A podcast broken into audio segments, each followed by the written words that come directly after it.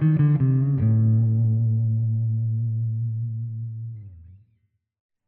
ziua și bine ați venit la un nou episod din Vinerea cu Cate și Andrei. Cu Cate și cu Andrei. Și astăzi avem o surpriză, aplauze. Aplauze. Un invitat special pe care o să-l prezentăm de îndată. Dacă ați facem așa un refresh la room, cum se zice pe Clubhouse, Vinerea cu Cate și Andrei este podcastul uh, nostru, al lui Cate și al lui uh, uh, Andrei, și facem o retrospectivă a săptămânii în fiecare vineri.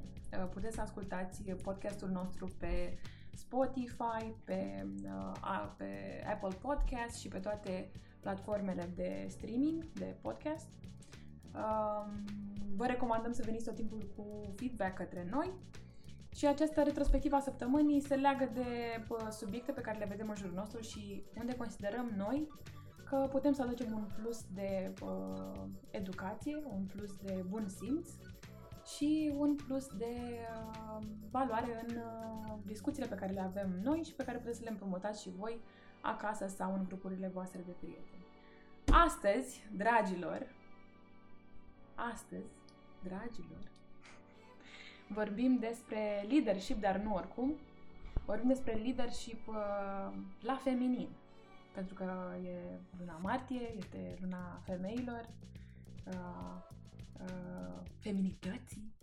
Uh-huh. Hai, Andrei, să-ți auzim vocea. Nici mi-am permis să intervin, pentru că fiind uh, luna martie, Vai. luna femeilor, am, nu pot să intervin și să nu las femeile să vorbească, inclusiv în podcast. și pentru astăzi am pregătit uh, o invitată specială și gazda noastră, ca să zic așa, de fiecare uh, vineri. Noi uh, înregistrăm podcasturile, podcasturile, Podcasturile. așa, din The Beauty Hub sau uh, cum mi se mai spune Carolia Hub and Venue și o avem invitată astăzi, vineri, pe Andra Carolia. Bună, Andra! Bună și mă bucur că m-ați invitat. Ne bucurăm că ai schimbat camerele din, uh, din casa ta și ai venit să înregistrezi alături de noi. Um, o să o prezint pe Andra, încerc să fiu scurt, deși are un CV dintre la impresionant, ca să spun Da. așa. Ar merita Um, un link. O să... Da, nu o să facem cu link, că am tot văzut discuții despre cum să creezi un CV pe LinkedIn și pe Facebook, foarte multe uh, nebunii pe zona asta, dar uh, vreau să încep prin a spune că îi place să fie o gazdă bună de mică, asta e visul ei, cu vis, nu știu dacă vis, dar e o plăcere, dar e un guilty pleasure, să spun așa. Um, a studiat uh, hospitality în afară și nu oriunde, adică nu în afara casei, ci în afara țării. și nu oriunde, ci în Elveția, adică la facultățile alea bune. Îți dau, Alea. îți dau patalamalele alea, dintre alea adevărate, ca Adevăratele. să spunem așa. Și a revenit uh, în România, vom vedea probabil de ce, dacă poate să ne spună, Uh, unde a început să creeze o serie de business-uri. Nu vreau să o fac ca antreprenor în serie, deși sună cool, cred că. Dar uh, a deschis un business după ce a venit în România, după care a mai făcut unul, care este și cel în care ne aflăm și din care ne desfășurăm activitatea. Corect. Ce mi s-a părut interesant uh, în CV-ul uh, dânsei, invitatei noastre, este că uitându-mă de sus, nu mi se pare nimic întâmplător în uh, carieră, știi? Apropo de uh, parcurs. Adică ideea de gazdă, hospitality, după aia business, acum hub Au and mers venue. uh, smoothly. Da, are un hub unde se fac evenimente și mi se pare că merge foarte fain și că personalitatea ei apare în toate lucrurile astea. Și cum să facem, uh, cine să o întrebe prima oară pe Andra ceva? Ai Ca să flow. facem, Te a, invit. să nu stric flow, Să nu nu? stricăm flow. Uite, sunt curios, uh, așa de la capul locului, ce le îi spune tinerilor apropo de carieră și afaceri, care ar fi cele mai importante lucruri așa pentru tine, ce ai învățat tu și cum i-ai inspirat și pe ei să facă ce le place. În primul rând, mulțumesc pentru prezentare, foarte drăguță, mă simt Drag. măgulită. Uh, Păi, cred că uh, ce am învățat eu și ce e mai important este să uh, practice și să muncească din facultate. Cred că ăsta este cel mai important lucru. Eu am avut norocul să fac lucrurile astea în facultate pentru că așa erau impuse. Probabil că dacă aș fi făcut o facultate în România, poate că nu aș fi avut parcursul ăsta. Dar uh, acolo trebuia să stăm șase luni în școală, timp în care oricum munceam în primul an în restaurant, în bucătărie uh, și în uh, housekeeping, dar șase luni trebuia să plecăm în diverse locuri să muncim. Și practica e foarte diferită în România, internship-ul, multe dintre ele, poate că acum s-au mai schimbat lucrurile, cu ce înseamnă în afară. Singura diferență dintre un internship în afară uh, și un angajat uh, normal, diferența dintre ei este de salariu, atâta tot. Adică responsabilitățile sunt aceleași uh, în funcție de, Zon. evident, uh, jobul pe care îl ai. Da. Dar uh, ești mult mai, adică intri direct în, în ceea ce trebuie să faci, înțelegi ce responsabilitate ai și cred că contează foarte mult să facem lucrul ăsta, pentru că, de exemplu, eu la 19 ani am lucrat în housekeeping și în restaurant. Da. Moment în care prietenii mei din țară nu făceau nimic altceva decât să meargă prin cluburi și să experimenteze viața din facultate. Eu atunci am realizat că în momentul când eu voi termina facultatea, voi avea o anumită experiență, ceea ce s-a și întâmplat. Pe când ei, când au terminat facultatea, nu aveau nicio experiență decât niște așteptări foarte mari. Foarte bun, foarte bine. Și, foarte bine punctat. Da. da, și e destul de greu când termin la 24 de ani și te aștepți să ai un job pentru că eu la 19 ani am făcut camere, am dat cu mătura, am făcut foarte multe lucruri pe care poate la 24 mă simt cumva diferit să le fac. Nu știu, nu mai am mindset-ul ăla, mă simt că băi, am terminat facultatea, uh, vreau să fac ceva mult mai important, nu mai pot să fac lucrurile de jos. Mm-hmm. Ceea ce eu le-am făcut și cumva m-a pregătit pentru da, ce avea să... Da, da, da.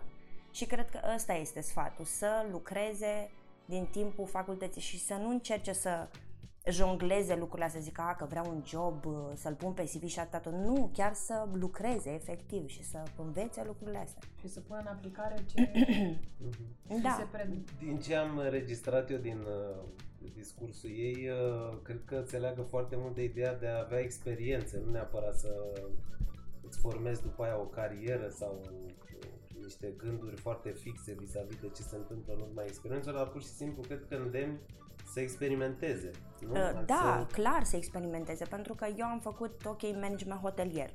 Uh, mie nu mi-a, am realizat că mie nu-mi place să lucrez în hoteluri, uh-huh.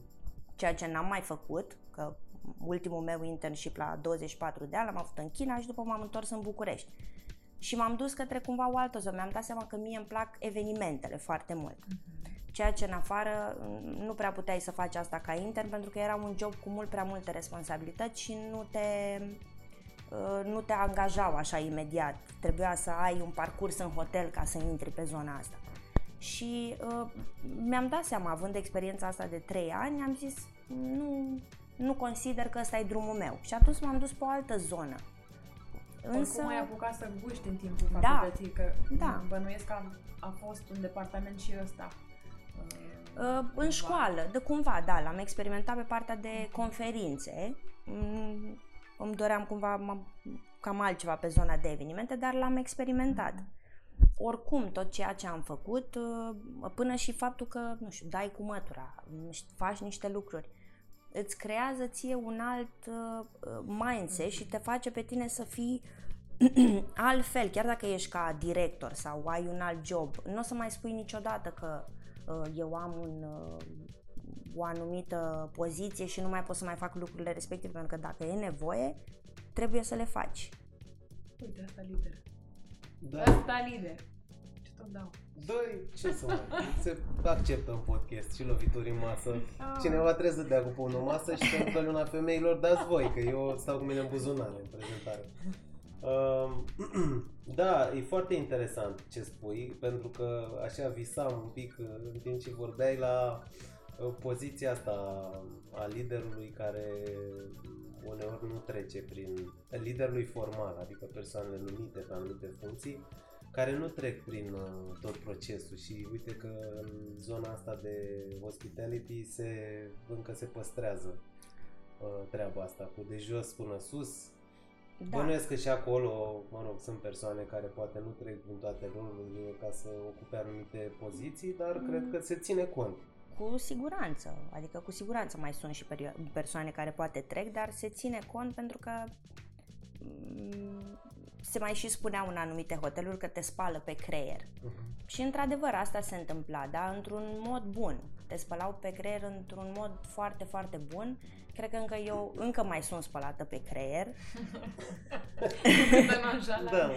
da, da, da, așa este și asta vine și pe zona asta de servicii, că ne spălau pe creier cum să facem ca clientul să fie super mm, fericit și să plece de acolo și noi să nu-i spunem nu niciodată. Și asta cumva face parte din mine acum. Eu nu spun niciodată uh, nu. Și chiar în momentul când am avut eu echipa mea și încercam să aduc din aceste lucruri, ceea ce era cumva destul de greu, și le auzeam că suna cineva pentru o programare. Aveți bloc? Nu. Direct. Dar clientul ăla când aude nu Asta ăla, când, în, e când am România. revenit în România, da. Stai așa, să luăm ușor. Ah, ok, da, nu, intram prea. E foarte important. Deci tu te-ai întors în uh, România și cu toată, uh, toate cunoștințele pe care le-ai adunat, ai uh, ajuns într-un punct în care ai decis să uh, înființezi un business al tău. Da. Bun. De eu vreau să mai întreb ceva. Da, te rog. Până la business. Uh, ai spus de lucrat uh, la vârsta de 19 ani, internship-uri, în zona, zona hotelieră e de multe ori comparată cu zona militară vis-a-vis de management pentru că se respectă o ierarhie, ai o anumită rigoare, se lucrează în echipă, e comportamentul ăla de toți trebuie să facem același lucru, dacă nu uh, s-ar putea să pierdem toți, nu doar individul și așa mai departe, dar uite, uh, în ziua de astăzi tinerilor le e mai greu să facă lucrul ăsta, pentru că se gândesc în niște credințe pe care le au.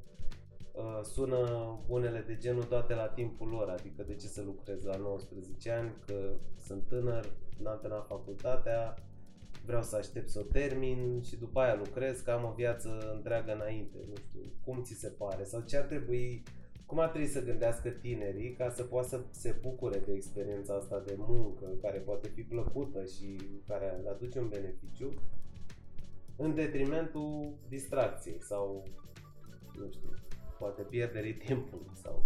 Cred că atunci când aveam eu 19 ani, cred că erau, nu știu, cred că erau mai puține joburi. Uh, care ar fi putut să fie poate mai interesante, dar cred că acum sunt foarte mulți, pentru că uh, nici nu era antreprenoriatul atât de la modă și erau mai puține business-uri mici, dar cred că acum ai foarte multe ocazii și oportunități să te duci să lucrezi uh, cu, în diferite domenii. De exemplu, și eu îmi caut pe cineva cu care pot să aș vrea să lucrez o persoană care e în facultate și care mă poate ajuta cu anumite lucruri și poate învăța de la mine. Sunt convinsă că și mulți alți prieteni pe care am antreprenori își doresc oameni cu care să lucrez. Trebuie doar să fie atenți în mediu și să uh, Orienteze după da. face plăcere. Exact, să urmărească pagini, că acum avem și accesul ăsta pe social media. Înainte, în România nu era atât de uh, nu aveam accesul ăsta. Exact. Și mm, cred că asta pot să fac, să urmărească pagini, să vadă dacă persoanele respective își doresc, uh, au uh, loc un intern, au nevoie de un intern și atunci cred că îți găsesc. Uh, Sau dacă li se pare interesant un, nu știu, un brand, un... Da. Uh, să se ducă ei. Mine, să, meargă, să meargă ei spre exact. Să uite, îmi place da. foarte mult ce se întâmplă la voi, aș vrea să contribui da. și eu chiar și în stil part-time, chiar da. și Uh, pe proiect sau cumva. Cred că e, exact, cred că e de apreciat. Și am avut treaba asta, la fel, când organizam evenimente în Constanța, am avut o uh, o fată, i-a plăcut foarte mult conceptul și ce facem și a venit ea către noi și a zis, uite, mie îmi place foarte mult și vreau să fiu cu voi, nu am nevoie de niciun uh, bani, nu vreau să lucrez pentru bani, dar vreau pentru experiență și pentru că îmi place ce faceți. Deci sunt mii de variante în care ei pot Da, din ce spui, cred că uh, e foarte important pentru tineri să-și dea seama că genul ăsta de experiență e o oportunitate, adică nu neapărat că pierd timpul cu munca într-o perioadă Da. a vieții când ar trebui să se distreze, dar cred că e o oportunitate, pentru că tu uh, ai lucrat, uh, ai studiat în Elveția, ai lucrat acolo, ai fost în Spania, în China, în uh, SUA și în Portugalia. Cum erau uh, tinerii cu care tu interacționai? Ce făceau sau care era mindset-ul lor? Cum erau pregătiți? Mm, Ce ai observat? Eu interacționam foarte mult uh, cu tineri care aveau aceeași pregătire ca și mine. Adică veneau de la școli uh, hoteliere din toată lumea, care aveau cumva același mindset. Noi nu am avut noi mindset-ul respectiv, am fost obligați cumva de școală să Mhm. facem lucrul ăsta și ulterior ne-am dat seama că e important, că poate și noi eram răzvrătiți la vârsta Mhm. respectivă și ne doream să facem lucrurile normale, să ieșim, să facem tot fel de lucruri. Dar așa trebuia să ne formăm și ne dădeam seama că ne ajută să ne dezvoltăm și că ăsta e un lucru bun. Și dacă nu-ți dorești să faci lucrurile astea, este foarte ok, dar cred că trebuie să-ți asumi. Și să-ți asumi că începi, că trebuie să începi de undeva. Că vrei să începi la 19 ani, ok, foarte bine, ai mai mult timp să te dezvolți, că vrei să începi la 24-25, e fix alegerea ta. Dar cred că Are e... sens, Are are sens. sens. Ce spuneai tu de business, Cate? Da, eu uh, sărisem puțin la etapa în care te-ai întors și ai, deschis, ai decis să deschizi un uh, business și uh, întrebarea mea acum este dacă s- cum ai încercat să aplici sau dacă s-au aplicat, uh, ce ai învățat, ai aplicat în, uh, în businessul din țară. Și de ce te-ai lovit? Da, au fost uh, multe lucruri. Uh, bine, am preluat un business, ceea ce a fost uh, ceva cu mult mai multe provocări uh, decât să înființezi tu un business de la zero.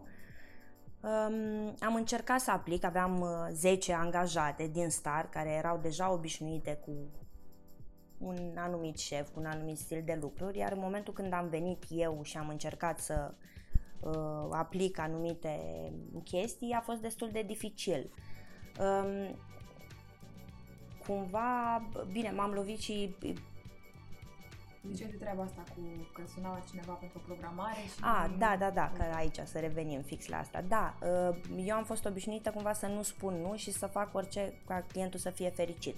Și le auzeam pe fete, suna cineva, aveți loc pentru o programare. Nu, într-adevăr, nu aveam la persoana respectivă și le auzeam că spun nu. E clar că clientul cumva, nu știu, poate Turn off. devine... Exact, da. Și mă duceam la ele și spuneam, măi, nu trebuie să le spui nu le spui, haideți să vedem ce putem să facem pentru dumneavoastră. Evident că nu puteam să facem nimic, eu știam că nu puteam să facem nimic, dar e doar ideea că tu încerci să-l ajuți. Și eu mereu sunam clientele și le spuneam, haideți că vedem cum putem să facem și vă sunăm în două ore. Nu puteam să fac nimic pentru că știam, dar le sunam și spuneam, n-am putut să facem nimic, dar încercăm data viitoare. Și ele erau mult mai fericite. Era pur și simplu, e ceva psihologic dacă stai să o Da, uh, tot timpul gândești. se Da. Zice. E pur psihologic, dar uite, voi chiar uh, mă gândesc, ok, le spuneați că încercăm să facem ceva, dar uh, și vă sunăm în două ore, dar voi chiar vă interesați, A, nu? da, adică da. nu era un, uh, Da, o dacă- mascaradă. Erau anumite situații în care știam că puteam să fac niște schimbări, dar uh, erau situații în care știam clar că nu am cum să fac schimbările respective. Și clientele sunt un pic demanding. Aici e și uh, o provocare. Și în hotelurile în care lucram, erau clienți care știau că se fac anumite lucruri și atunci ei trăgeau în zona respectivă pentru că știau că se poate și profitau de treaba asta. Și atunci e și reversul respectiv, că și clienții cumva profită când știu că au Portiță. exact, Mhm. dar uh, indiferent tu trebuie să-i lași o impresie bună clientului și că tu faci ce trebuie pentru el, pentru că doar așa se întoarce uh, la tine și implicit în businessul tău și îți devine client. Asta era cumva teoria. Că așa Mi se pare un leadership, uh, mă rog, un focus al companiei, uh, apropo de hospitality sau al hotelului, uh, centrat 100% către client, știi cumva ce ai învățat în străinătate și ce ai practicat și ce ai văzut. Și foarte multe cărți de management se scriu pe partea asta de client-centered approaches și tot așa. Um, întrebarea mea este ce ne trebuie ca nație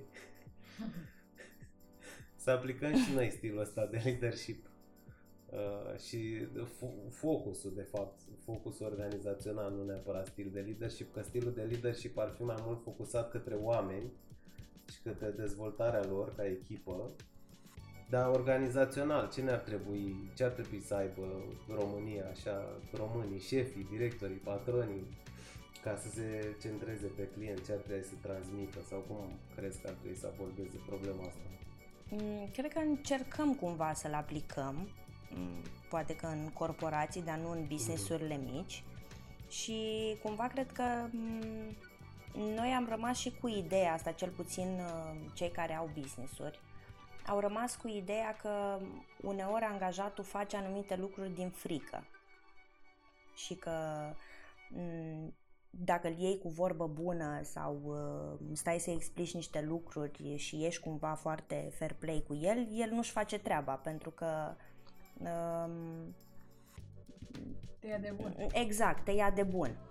Uh, eu cumva vin și dintr-o familie care a experimentat treaba asta. Bunicul meu, părinții mei, nu pot să zic antreprenor, că pe zon, în 90 nu era neapărat termenul ăsta. Erau comercianți și au avut angajați și ăsta era stilul pe care ei îl implementau. Uh, bunicul meu era un uh, șef foarte bun. Țipa la ei, de când trebuia aveau de făcut treabă, dar în momentul când erau niște zile libere îi punea mereu la masă și angajații îl apreciau, da, fix așa lucrau ei. Ăsta era stilul și nu treceau peste el. Eu am încercat cumva să aplic ceea ce am învățat acolo și să fiu poate altfel, să fiu mai, uh, să mă împrietenesc poate într-un oarecare fel cu angajații mei, dar nu cred că a fost bine, pentru că um, ei te iau, uh, nu, nu te mai respectă în felul în care ar trebui să te respecte și în momentul când sunt anumite situații, Uh, sar peste tine și mm, se iau la ceartă, n-au niciun... Adică respectul cumva nu mai e la care ar trebui să fie. Și cred că e mm, cumva destul de dificil și doar prin, nu știu, traininguri foarte multe, uh, să-i bagi un program de training prin care angajatul ar trebui să treacă fix în momentul când intră la tine în firmă și să înțeleagă că asta e politica, așa se întâmplă lucrurile și asta e firma. Dar tu știai de frică? Simțeai frica asta dacă nu-ți făceai treaba în uh, străinătate? Nu. Nu. Nu, era mai mult, cred că, mm, nu știu dacă neapărat o rușine, dar trebuia să mă ridic la mm, așteptările uh-huh. șefilor mei și aici am cumva un exemplu destul de bun. Um, adică ce mi s-a întâmplat uh, când eram în Spania, aveam vreo 20 de ani, atunci lucram într-un hotel mm, destul, foarte bun. Acolo am învățat cele mai multe lucruri. Și noi seara toți, că eram 40 de interni, și eram tineri și am ieșit la club și am hotărât noi în seara aia când ne-am adunat mulți că a doua zi nu ne prezentăm la muncă, că spunem că suntem, suntem bolnavi, mă rog. Și cumva noi aveam un line-up de dimineață și fiind din mai multe departamente ne întâlneam cu toți într-un loc și s-a întâmplat ca în dimineața respectivă să lipsim foarte mulți. Șefii știau unde am fost noi, adică că ei urmăreau, tocmai de asta ne și dăduseră de la clubul respectiv cartele prin care noi intram gratuit. Ne urmăreau oarecum. Și uh, n-am fost nici eu, am inventat o mare minciună la la și m-a chemat uh, directorul, uh, directorul meu de departament și m-a întrebat, tu chiar ai fost uh, bolnavă? Efectiv mi-a fost rușine să-i spun că am mințit, I-am zis că da, am fost, ea a știut clar că eu am mințit și s-a uitat la mine și a spus sincer, eu, de la tine, nu mă așteptam, deci nu mă așteptam să faci treaba asta. Atât. Îți mulțumesc, poți să te întorci înapoi la muncă. Deci m-am simțit atât de rău și efectiv din momentul ăla, eu cred că n-am mai făcut niciun job treaba aia. Adică atât, tot. În schimb, la noi cred că s-ar fi întâmplat altfel. Ar fi țipat, ar fi, ar fi făcut tot da. felul de alte lucruri și nu știu dacă ai fi înțeles la fel mesajul. Din câte înțeleg, uh, frica pe care ai fi resimțit-o poate în România sau pe care o resimțim noi aici ca angajați, acolo a fost înlocuită cu un sistem de valori pe care ți le-ai Da. asumat. Cam asta a fost. Da, da, așa este. Și leg acum și de alte uh, podcasturi când, mă rog, în- cam în toate am pus accentul pe forța comunicării, dar aici se vede clar în exemplu tău ce înseamnă să atingi anumite corzi într-o persoană și să comunici foarte liniștit, dar să spui mesajul Foarte bun. Da, dar un E om, cel mai bun. eu n-aș putea să lucrez sub frică. Și nu Mhm. cred că sunt singură, adică nu trebuie neapărat să uh, ai pregătirea mea sau să fii lucrat în afară. Cred că pur și simplu un om care e ambițios și care își dorește să creeze niște lucruri într-o firmă, oricât de mic ar fi ea, dacă tu nu știi să te porți cu el ca lider, va pleca. Pentru că nu va sta, pentru că își dorește să fie înțeles, își dorește să fie apreciat, uneori poate că mai mult decât mm, nu contează partea financiară, contează să fie apreciat și să simtă că el se poate ridica în firma respectivă. Și atunci un om care e în felul ăsta nu va sta niciodată lângă un șef care țipă. Mhm. Da, așa, în concluzie, înțeleg că leadership-ul de acolo, stilul de leadership nu prea poate fi folosit aici, cumva, nu? Sau Mm, Ba poate, se poate? da, eu cred că poate fi, mm, doar că ar trebui făcute, nu știu, poate mm, traininguri multe. Mhm. Și cred că s- poți și schimba. E mai greu să schimbi decât să, mm, nu știu, să, când vine un angajat să implementezi din primă fază, dar prin, prin traininguri, să-l faci pe angajat să înțeleagă. Oricât de mic ar fi business nu știu, un salon, cum am avut eu. Ții angajații, îi duci la un curs și îi faci să înțeleagă de ce contează să îl faci pe client să simtă într-un anumit fel? Ce beneficii ar putea să aibă fix el ca angajat dacă clientul s-ar simți bine?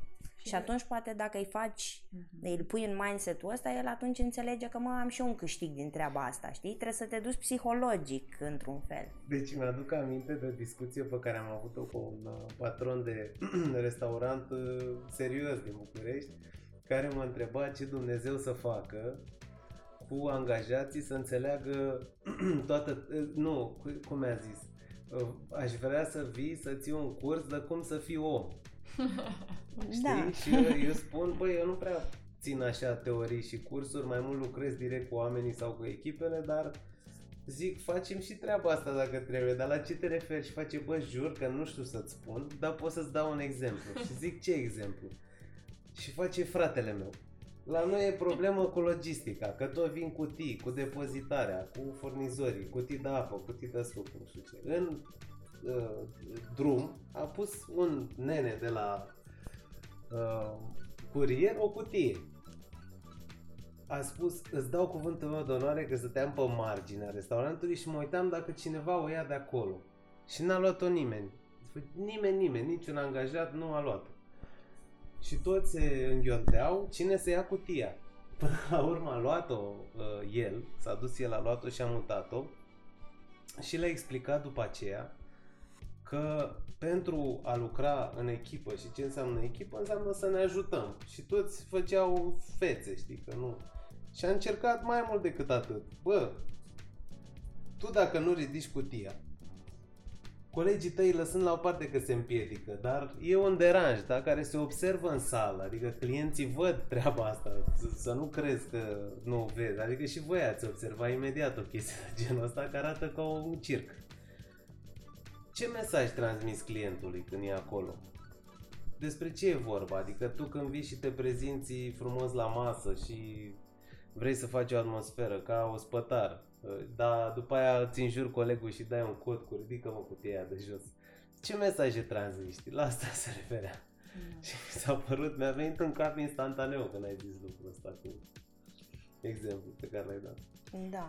Și cred că transparența în comunicare, că am mai observat uh, treaba asta când te deranjează ceva sau când există o problemă, în momentul ăla sau în cel mai apropiat moment de situație, să-l tragi pe om deoparte și să-i spui, uite, e bine sau nu e bine, sau uite ce beneficii sunt, sau uite ce se întâmplă dacă Mhm. ce se întâmplă Da. în urma. Pentru că apropo de sistemul de valori pe care, de care ai zis mai devreme, de exemplu, cu doamna, cu tipa asta după petrecere, e foarte subtilă uh, Da. mesajul, foarte... Da. Uh, nu mă așteptam din partea ta. Da, atins fix acolo unde Înțelegi, trebuia. Da? Deci, uh, cumva, uh, treaba asta de a te responsabiliza, Mhm. da? adică ți aduce cumva o, ți aruncă o săgeată, Da. dar ți aruncă pe Dar te și laudă în același te timp. și laudă. Ca și cum... Da.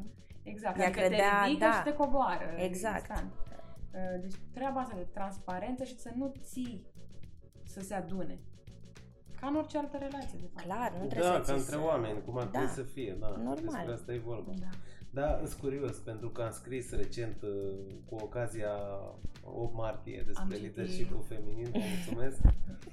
Am lăudat femeile pentru că inclusiv în uh, studii destul de aprofundate s-a observat că în perioade de criză și mai ales acum pandemie, statele conduse de femei și companiile conduse de femei uh, s-au descurcat cel mai bine cu partea asta și există diferențe între leadership feminin și masculin, apropo de ce e studiat și observat cât de cât de noi, dar sunt curios ce se întâmpla acolo.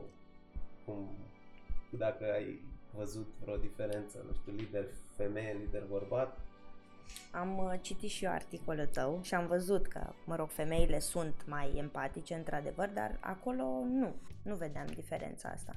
Adică toți erau cumva um, la fel, toți te motivau, bine, mai aveam uneori câte unul care să zic că era un pic mai, știai că dacă se enervează sau era cumva o persoană mai rece și știai că e bine să nu o enervezi, dar mm, nu existau lucrurile astea acolo, nu exista să țipe la tine, nu aveai cumva aceeași înțelegere și același suport de la fiecare, indiferent că era bărbat sau femeie.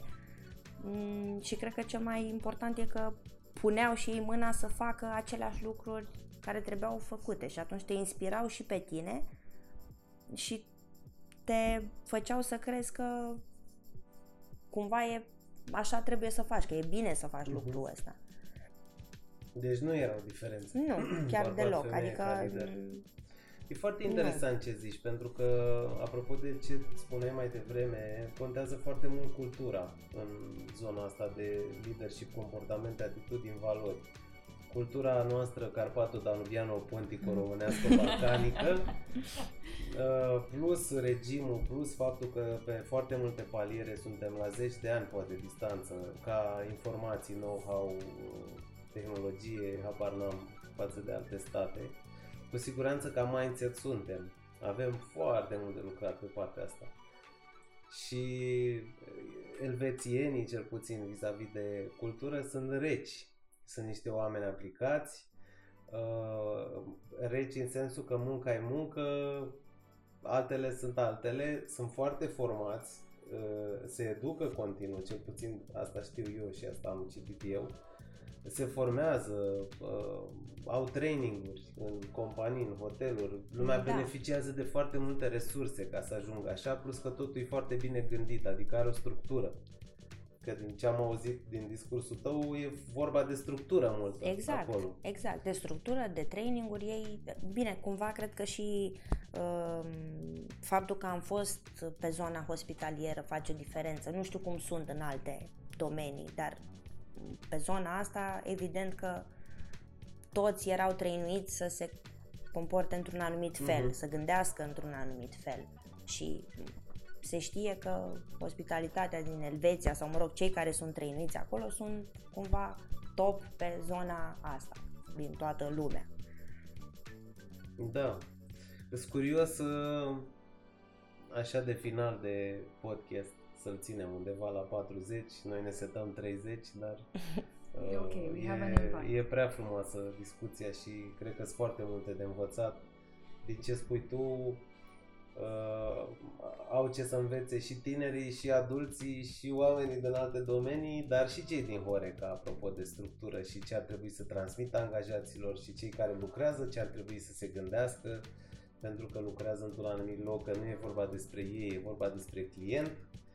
Acum fac eu așa ca o concluzie a mea din discursul tău. faptul că ei au fost angajați în acel loc ca să realizeze niște sarcini, adică nu au fost angajați pentru că sunt drăguți și trebuie să lucreze la restaurant. Da. Și au fost uh, angajați în Horeca pentru a face ceva. Și ceva ăla îl făceau dintr-o zonă a valorilor și cred că multă lume are de învățat de aici, indiferent de business. Dar sunt curios pentru că cumva ne-am, ne-am dus cu subiectul, cu tema de astăzi pe leadership feminin, avându-te invitată, sunt curios ce provocări ai acum sau în pandemie, cum ți s-a părut ca da. Bine, multe, Femeie evident. în afaceri, să spun așa. Evident, ca toată lumea, am foarte multe provocări uh, și încă am, mai ales uh, că... Na, Cine n-are? Făcând, Cine exact, n-are. mai ales că făcând, uh, fiind pe zona asta mai mult de evenimente, au fost și diferite restricții, însă, nu știu, am încercat să fac, fac tot ce se uh, putea face. Eu din poziția de uneori slash asistentă sunt acolo și încerc să ajut cum și ce se poate. Uh, motivul pentru care mă și bucur super mult că ești primul nostru invitat este că ești un exemplu de lider feminin și sunt convinsă că tu nu vezi, că noi nu ne vedem din afară cum ne văd ceilalți.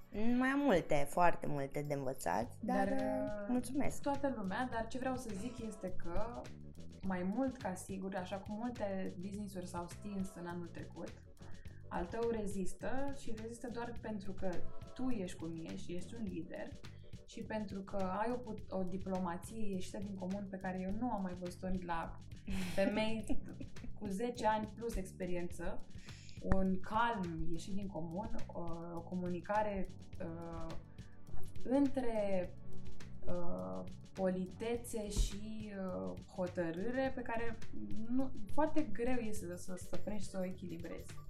Și de asta suntem și noi aici, în locația asta astăzi și de asta locația asta o să meargă mai departe și evenimentele și toți oamenii care intră în locația asta se simt atât de bine și sunt impresionați pentru că ești tu acolo în fiecare colț. Mulțumesc, da, simt și eu că asta se întâmplă, însă cred că ca să pot să dezvolt și eu să mă dezvolt și să dezvolt și business-urile mele, este important să am un cumva urmaș, să zic, să pot să trăinuiesc pe cineva care să fie atât de capabil să-i facă pe oameni să se simtă acasă, așa cum se simt când vin la, la hub.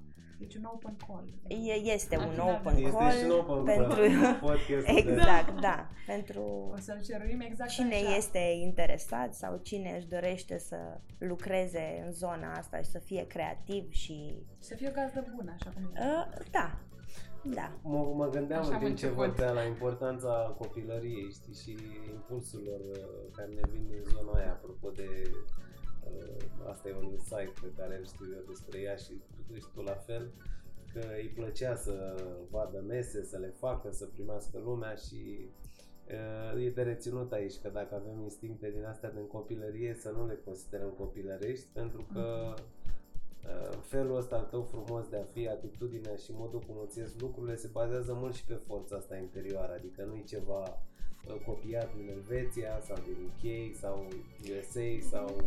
A, așa este, nu, vin, vin, vin din de uh, copilărie, nu mi-am dat seama, uh, dar după am făcut legăturile, vin din copilărie pentru că toți prietenii și mama cumva e o bună gaznă, gazdă, toți prietenii lor veneau și se întâlneau acasă. Și atunci Uh, mi-am amintit că mi-aminteam de seriile respective, plus că uh, bunicul meu a avut un restaurant, deci cumva nu mi-am dat seama că vin de acolo, pe după mhm. ceva timp mi-am dat seama că de fapt cred că zona asta a fost inspirată și din partea a părinților, deci a bunicilor. Uh, da. acolo. Da, e frumos, are o, poveste, are o poveste foarte frumoasă și de asta am zis la început că mi se pare că lucrurile se leagă, adică că au sens de, din copilărie până în prezent. Uh, e foarte de apreciat și uh, cred că o să inspir multă lume cu povestea asta, uh, inclusiv cu cea din afară, dar cu, cu reușita ta din perioada asta a pandemiei și cu da. modul în care ai reușit să ții uh, un loc viu, așa cum ai putut și uh, luând în considerare tot ce ne-au impus ăștia să nu ne legăm la pantofi pe balcon după 12 și mai știu eu ce. Și ce văd și mi se pare iar de luat în considerare și de apreciat este că ai o atitudine, nu folosesc uh, umilă, că în română sună altfel, dar uh, smerită uh, asupra, nu știu, modului în care te privești și vezi lucrurile astea, pentru că așa cum am zis la început, CV-ul e impresionant. Uh, și cu toate astea spui că, uite, am multe de învățat și că nu prea știu și că mi-a fost greu și mi se pare foarte, nu știu, pe mine cel puțin mă inspiră și, și mi se pare foarte tare. Da. Mă bucur. Le mulțumesc părinților și bunicilor mei pentru că asta vine clar uh, din, uh, de acolo și că așa am fost educată și pentru că, nu știu, avem...